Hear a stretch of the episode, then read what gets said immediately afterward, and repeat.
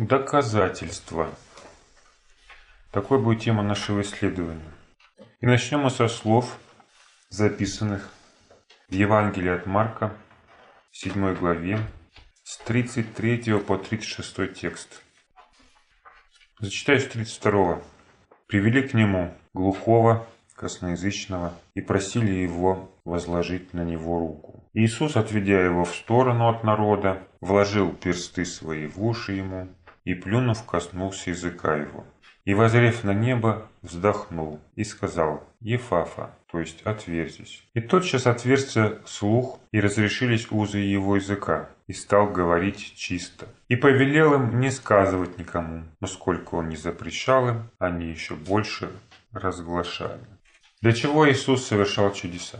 Для того, чтобы помочь всем обездоленным и несчастным? Его целью было оздоровление иудейской нации. Почему в его жизни было столько исцелений? Христос не исцелил всех больных, которые были в Израиле.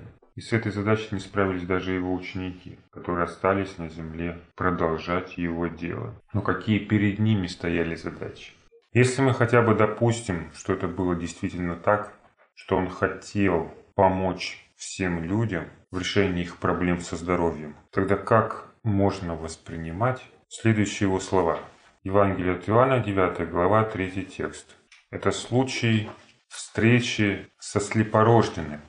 Ученики спросили Иисуса, почему он родился слепым? Кто согрешил, он или родители его? Вот Иисус отвечает, не согрешил ни он, ни родители его, но это для того, чтобы на нем явились дела Божьи. Вы представляете себе, какая трагедия содержится в этих словах для человека, который ставит в центр всех исцелений и чудес Иисуса себя. И получается, он и родился, и страдал, и многое перенес только для того, чтобы быть исцеленным Иисусом.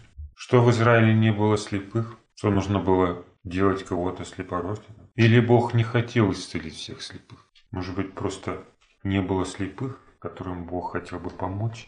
Чудеса, которые совершал Христос, Он делал для славы Отца. И совершая эти великие дела, Он творил их не от себя, как Он об этом и говорит. Он делал их силу Отца. Иисус был лишь орудием в Божьих руках для совершения знамений и чудес. Таким образом, сам Отец и творил эти дела, и этим прославлял Иисуса. Все, что делал Христос, делалось для славы Божьей, чтобы как можно больше людей узнали о Спасителе. Люди должны были увидеть в нем своего Мессию, чтобы поклониться Царю и Спасителю. Но как они должны были это сделать? Имело ли значение как?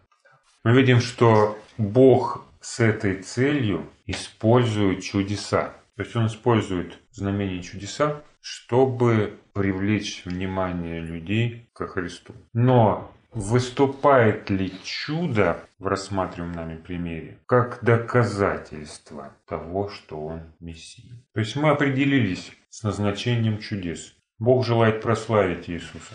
Но как он это делает? Да, он делает это через чудеса. Но посмотрите, каким образом эти чудеса совершаются. Если вы хотите людям что-то доказать, как вы будете себя вести в этом случае, если вы знаете, что это правда, что это так. И если у вас еще возможность для этого, а у Бога возможность была, и Он сам эти дела творит через Иисуса. Во-первых, Человек, который хочет кому-то что-то доказать, он делает это открыто и во всеуслышание. Во-вторых, всегда опирается на жесткие и неопровержимые аргументы, чтобы не оставить двусмысленности, чтобы всем было понятно, где истина. Так поступает Христос. Так Он творит свои чудеса. Вот вернемся к нашему примеру и посмотрим, что делает Иисус. К Нему пришли за помощью, просят возложить руку на глухого и косноязычного. И что делает Христос? Да, он не пытается сделать из этого представление, чтобы показать всем свою силу. Он отводит его в сторону от толпы. С ним находятся только те, кто его привел. Совершает какие-то непонятные манипуляции и после этого говорит «отверзись». И тот час отверзся у него слух и разрешились узы языка. И стал говорить чисто. Ну пусть так, хорошо. Но что он делает после этого? «И повелел им не сказывать никому. Он не говорит так, ну теперь идите расскажите. Наоборот, он приказывает им не рассказывать никому. Но люди не могут сдержаться и начинают говорить. Это становится причиной дешевой популярности Иисуса. Все стекаются к нему за исцелением, так что он в следующий раз даже не может войти в город. Это единственный случай, когда Христос пытается сохранить в тайне совершенные им чудеса. Если мы будем читать далее, то можем найти множество подобных примеров. Даже с первой главы, если начать. Очищение прокаженного. 44 текст. И сказал ему, смотри, никому ничего не говори, но пойди покажи священнику и принеси за очищение твое, что повелел Моисей во свидетельство им. Пятая глава, 43 текст. И он строго приказал им, чтобы никто об этом не знал, и сказал, чтобы дали ей есть.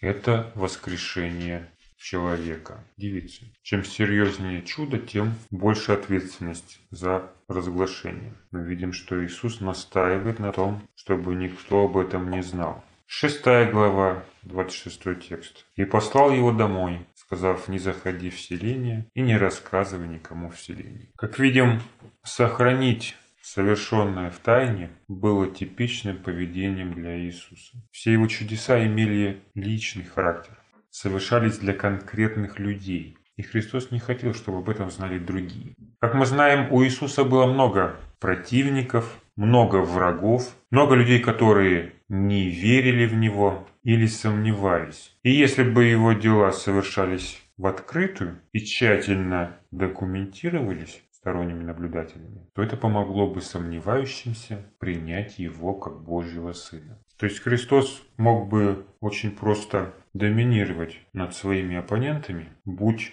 его дела открытыми и убедительными, если бы он имел на руках эти доказательства. Но была ли у Иисуса цель кому-то что-то доказывать? Прочитаем пример, который записан в Евангелии от Матфея, 4 главе. Зачитаю третий и шестой текст, потому что эту историю вы все знаете. И приступил к нему искуситель и сказал, «Если ты Сын Божий, скажи, чтобы камни сии сделались хлебами». И шестой текст. И говорит ему, «Если ты Сын Божий, бросься вниз, ибо написано, ангелом своим заповедает о тебе, и на руках понесут тебя, да не приткнешься камень ногою своей». Дьявол дважды искушает Иисуса совершить чудо в доказательство того, что он Сын Божий. То есть он просит его привести убедительные аргументы перед тем, как он приступит к своему служению. Ведь пустыня как раз идет накануне начала служения Иисуса. Будучи помазан Святым Духом, он идет в пустыню. И выйдя оттуда, начинает свое служение. Ну а как ты можешь начать служение, если у тебя нет для этого оснований. Нет веских доказательств того, что ты Сын Божий. Вот он говорит, давай, докажи тогда, что ты Божий Сын. Но если есть не хочешь и сомневаешься, что Бог тебе сделает чудо в виде превращения камня в хлебы, то уж если ты бросишься вниз, он всяко тебя спасет, так ведь? И этот будет свидетельством того, что ты Сын Божий. Все ясно, понятно. Вопросов больше не будет к тебе. Но разве у Иисуса стоит вопрос, сын ли он Божий или нет? А у дьявола есть сомнения на этот счет? Иисус знает, что он сын Божий, об этом же знает сатана. Никому из них эти доказательства не нужны. Но дьявол пытается вынудить Иисуса доказывать, чтобы ввести Христа в грех тщеславия. И Иисус ему отвечает, но не чудесами, а словами из священного писания. Из этого примера мы уже делаем вывод, если вас просят что-то доказать, то это предложение всегда исходит от сатаны. Иисус никогда, ни при каких обстоятельствах не поддавался на подобного рода провокации и не совершал чудеса по требованию или на заказ. И поэтому вышел из этого искушения победитель. Но у нас может остаться вопрос, так что такого плохого в доказательствах, что на это давит сатана? Может быть он так пытается заставить нас плясать под свою дудку, и делать то, что он скажет. Ведь ни ему, ни Христу эти доказательства не нужны. Это чистой воды манипуляция. Да, это так. Но как насчет людей, которые действительно не знают Христа и боятся ошибиться? Давайте рассмотрим еще один пример из Евангелия от Матфея. 12 глава, 39 текст. Но по желанию законников и фарисеев увидеть знамение, Христос отвечает, «Род лукавый и прелюбодейный ищет знамения, и знамение не дастся ему, кроме знамения Ионы, пророка». Также Матфея 16 главе, 4 тексте, звучит та же самая мысль. «Род лукавый и прелюбодейный знамения ищет, и знамение не дастся ему, кроме знамения Ионы, пророка». И оставив их, отошел. То есть мы можем увидеть, что вопрос о знамении, то есть о доказательствах, поднимается людьми неоднократно. У Матфея дважды говорится о том, что фарисеи и садукеи просили знамения у Иисуса. И Он им в этом отказывает, указывая на знамение, которое имеется в Священном Писании. Он не предоставляет им необходимых доказательств, чтобы они могли убедиться, что Он и есть Сын Божий. Те чудеса, которые Христос совершает на публику, такие как исцеление Сухорукова в субботу, расслабленного после прощения грехов, в обоих случаях совершены во время спора с учителями закона, а также воскрешение Лазаря и насыщение пяти тысяч. Это скорее исключительные случаи, которые выделяются из общей картины. И даже после того, как Христос накормил людей, к нему приходят фарисеи и садукеи и просят знамения. Почему? Они не искушают Иисуса как сатана. Они требуют от него доказательств. Потому что хотя чудеса и были эти сделаны открыто и при свидетелях, все они были совершены руками Иисуса и на земле. А им хотелось получить знамение с небес, чтобы быть уверенными, что это точно от Бога. Иисус же это делал его же руками, да? Где? Ну, на земле это делалось. А вот нам бы хотелось знамение с неба. Другими словами, совершенные чудеса не были для людей доказательством, а других он им не предоставил. И даже когда люди рассказывают о делах Иисуса, это все равно не имеет того значения, как если бы они увидели их лично. Но мало ли что рассказывают. Могли не так понять, приукрасить. Народ же суеверный, впечатлительный. А вот его попросили сделать, а он не хочет. И Иисус не только не хотел, он еще и не мог этого делать. Об этом нам говорит другой пример. Евангелие от Марка, 6 глава, 5-6 текст. «И не мог совершить там никакого чуда, только на немногих больных, возложив руки, исцелил. И дивился неверию их, потом ходил по окрестным селениям и учил. В других местах Иисус мог совершить то, что он хотел, а в своем Отечестве не мог. Не потому что Люди не хотели увидеть чудо. Все хотели на это посмотреть. Но потому что от него ждали доказательств. Ведь они его хорошо знали и не могли поверить, что он Христос. Иисус не может. И в чем причина его немощи в этом случае? Он удивляется их неверию. Чтобы в жизни людей стали возможны чудеса, нужно не любопытство, не нужда, не интерес, а вера словам Иисуса. Вера является условием получения знамений и чудес. Только верующие стали свидетелем тому, как Иисус возносился к Отцу на небо, и как с небес к Нему пришли Моисей и Илия. Те знамения, которые, возможно, могли бы удовлетворить пожелания фарисеев и садукеев. Но они их не получили. Получили их ученики. Да не все.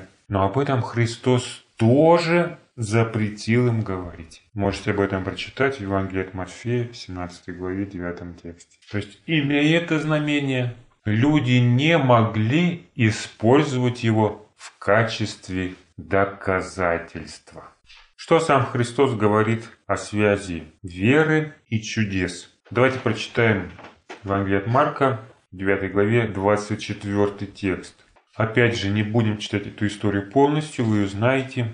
Это сюжет с исцелением бесноватого сына, которого не могли исцелить ученики Иисуса. С этой нуждой об исцелении обращается к Иисусу отец этого сына. Иисус сказал ему, «Если сколько-нибудь можешь веровать, все возможно верующему». И тотчас отец отрока воскликнул со слезами, «Верую, Господи, помоги моему неверию». То есть сама вера в данном случае является условием этого чуда. Но разве Иисус ничего не делает для того, чтобы люди в Него уверовали? Если нет, то какой смысл тогда в этих чудесах? Рассмотрим еще один пример, который записан в Евангелии от Иоанна, второй главе. Это чудо в Кане Галилейской, превращение воды в вино.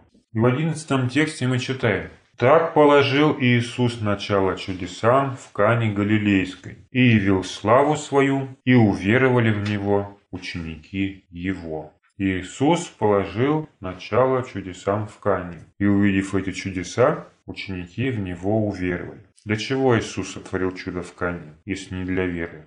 Он этого и хотел, чтобы ученики в Него уверовали. Но Его учениками они стали до или после Каны? А как они стали Его учениками? По вере или так? Не будем ходить далеко. Здесь же в Евангелии от Иоанна главу раньше. Прочитаем, что написано. Первая глава, 41 текст. Один из двух слышавших от Иоанна об Иисусе и последовавших за ним был Андрей, брат Симона Петра. Он первый находит брата своего Симона и говорит ему, мы нашли Мессию, что значит Христос. Христос еще не сотворил никакого чуда, но за ним уже последовал Иоанн и Андрей. И Андрей зовет с собой Петра. Вопрос возникает, почему Андрей стал последователем Иисуса и позвал Петра? Потому что верил, что Иисус Мессия. Он говорит ему, мы нашли Мессию. Все, кто пошел за Иисусом, надеялись на это. А когда он совершил чудо, они в этом убедились. Таким образом, чудеса, которые Христос совершал для людей, были его помощью их вере а не доказательством. Как он помог отцу юноше? Веруй, Господи, помоги моему неверию. Помог вере, совершив это чудо. Точно так же для этой веры, при наличии веры, он сделал чудо для учеников. Вера противоположна убеждению, потому что предполагает свободу выбора. Человек может верить, а может не верить, как захочет. Доказательство же такой возможности его лишает. Он не может не верить, если это доказано. По сути, доказательство – это насилие над волей человека, которое не оставляет ему выбора. Но всегда ли человек имеет эту свободу? Свободу верить или не верить, принимать или не принимать. Рассмотрим в связи с этим очень показательный пример. Книга Исхода, 4 глава, с 1 по 9 текст читаем. И отвечал Моисей и сказал, а если они не поверят мне и не послушают голоса моего и скажут, не являлся тебе Господь. И сказал ему Господь, что это в руке у тебя? Он отвечал жезл. Господь сказал, брось его на землю. Он бросил его на землю, и жезл превратился в змея, и Моисей побежал от него. И сказал Господь Моисею, простри руку твою и возьми его за хвост. И он простер руку свою и взял его. И он стал жезлом в руке его. Это для того, чтобы поверили, что явился тебе Господь, Бог отцов их, Бог Авраама, Бог Исаака и Бог Иакова. Еще сказал ему Господь, положи руку твою себе пазуху. И он положил руку свою к себе в пазуху, вынул ее, и вот рука его побелела от проказы, как снег. Еще сказал, положи опять руку твою к себе в пазуху. И он положил руку к себе в пазуху и вынул ее из пазухи своей, и вот она опять стала такой же, как тело его. Если они не поверят тебе и не послушают голоса первого знамения, то поверят голосу знамения другого. Если же не поверят и двум сим знамениям, и не послушают голоса твоего, то возьми воды из реки и вылей на сушу, и вода, взятая из реки, сделается кровью на суше. Что Бог хочет сделать этими чудесами? Моисей совершает знамения и чудеса, чтобы доказать людям, что он послан Богом. И если их не убеждает одно знамение, Бог дает ему другое знамение. Два знамения не убеждают, дает третье. Точно так же он поступает и с фараоном, когда он является перед лицом фараона. Такой же вопрос звучит от фараона. Кто такой Бог и кто такой ты, что просишь за народ? И что начинает Моисей делать? Совершать знамения для того, чтобы фараону доказать, что он от Бога. И мало того, убедить фараона отпустить его народ. И фараон убеждается не сразу, как вы помните. Десять казней совершилось в Египте, прежде чем фараон окончательно отпустил израильтян. Бог вынудил его это сделать. И это убеждение, как мы видим, было сопряжено с насилием. Доказательство это насилие. И насилие в этой истории было предостаточно. Мало того, свидетелями всех этих знамений и чудес стали все люди, которые жили в Египте, не только евреи. В каждом доме было основание или доказательство Божьей силы, мертвый первенец. Насилие может иметь не только общеизвестный, но и личный характер, и не только применительно к Моисею, но даже и к Христу. Взять, например, случай с самарянкой, который произошел у колодца Якова. Иисус заводит с ней разговор, на что она как реагирует? Во-первых, удивляется, а во-вторых, все ее слова можно свести к одному выражению. А кто ты такой? И что Христос делает? Он уличает ее в грехе. То есть то, что на горе здесь поклоняются, а иудеи в храме, для нее, получается, не были авторитетом слова Моисея. В законе четко сказано, где и как должен поклоняться Божий народ. Но Яков же здесь поклонялся. Значит, и так тоже можно, говорит Самарянка. Но что ее убеждает? Ее убеждает знание Христа о ее жизни. То есть, по сути, знамение. После чего она говорит, вижу ты пророк, и идет зовет остальных. То есть Христос использует знания о ее жизни в качестве доказательства. Он тоже прибегает к насилию личного характера, индивидуально для этого человека.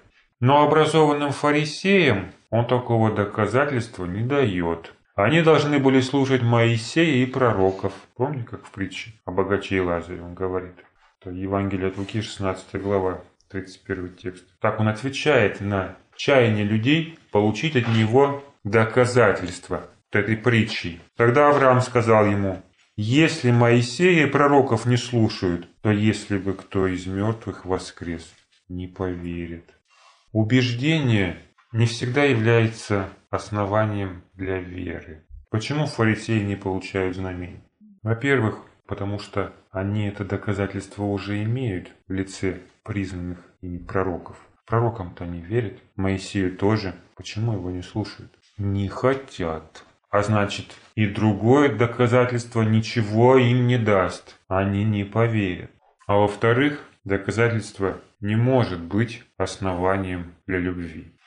Это только толчок, чтобы пробудить интерес или обратить внимание людей на Бога. Но для отношений нужна вера, а не принуждение. И когда Бог ждет отношений, Он доказательства не дает. Бог проявляет себя в жизни человека, когда тот уже имеет веру и живет согласно этой вере. Вот он верит и надеется, и поступает так, как верит. Тогда Бог проявляет и себя. Он отвечает на молитву человека так, чтобы тот мог утвердиться в своей вере, но при этом, чтобы это не стало доказательством для других людей, которые этой веры не имеют. Вот почему Иисус запрещает людям рассказывать о том, что произошло. Но книжники и фарисеи не хотели жить так, как предлагал им Христос, и поэтому требовали от Него знамения, то есть доказательств, чтобы Бог заставил их это сделать, как когда-то через Моисея.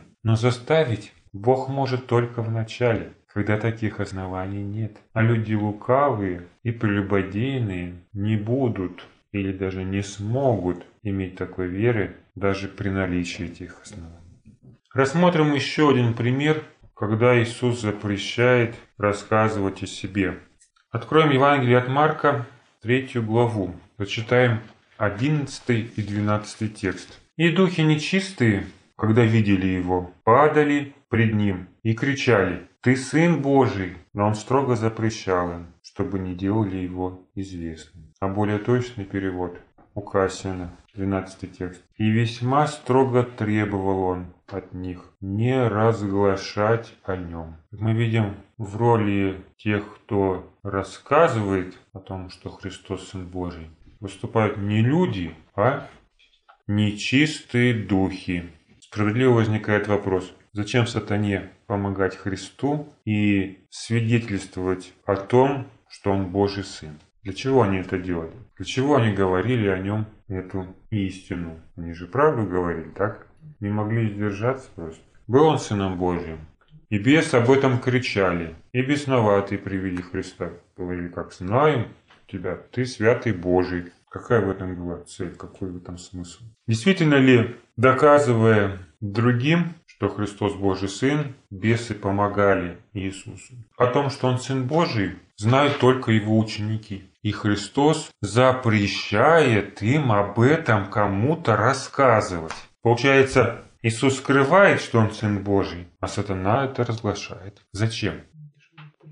Сатана хочет помешать вере людей. Он не хочет, чтобы люди проявили веру, уверовали. Он желает, чтобы они были напуганы и убеждены. С этой же целью он будет творить знамения и чудеса в последние дни. С одной стороны, он захочет разубедить тех, кто убежден в истине и не имеет веры. С другой стороны, будет прибегать к популистским доказательствам чудесами, совершая их во имя Бога, чтобы не оставить в сердце людей место для веры. То есть он будет заставлять людей приходить в церковь.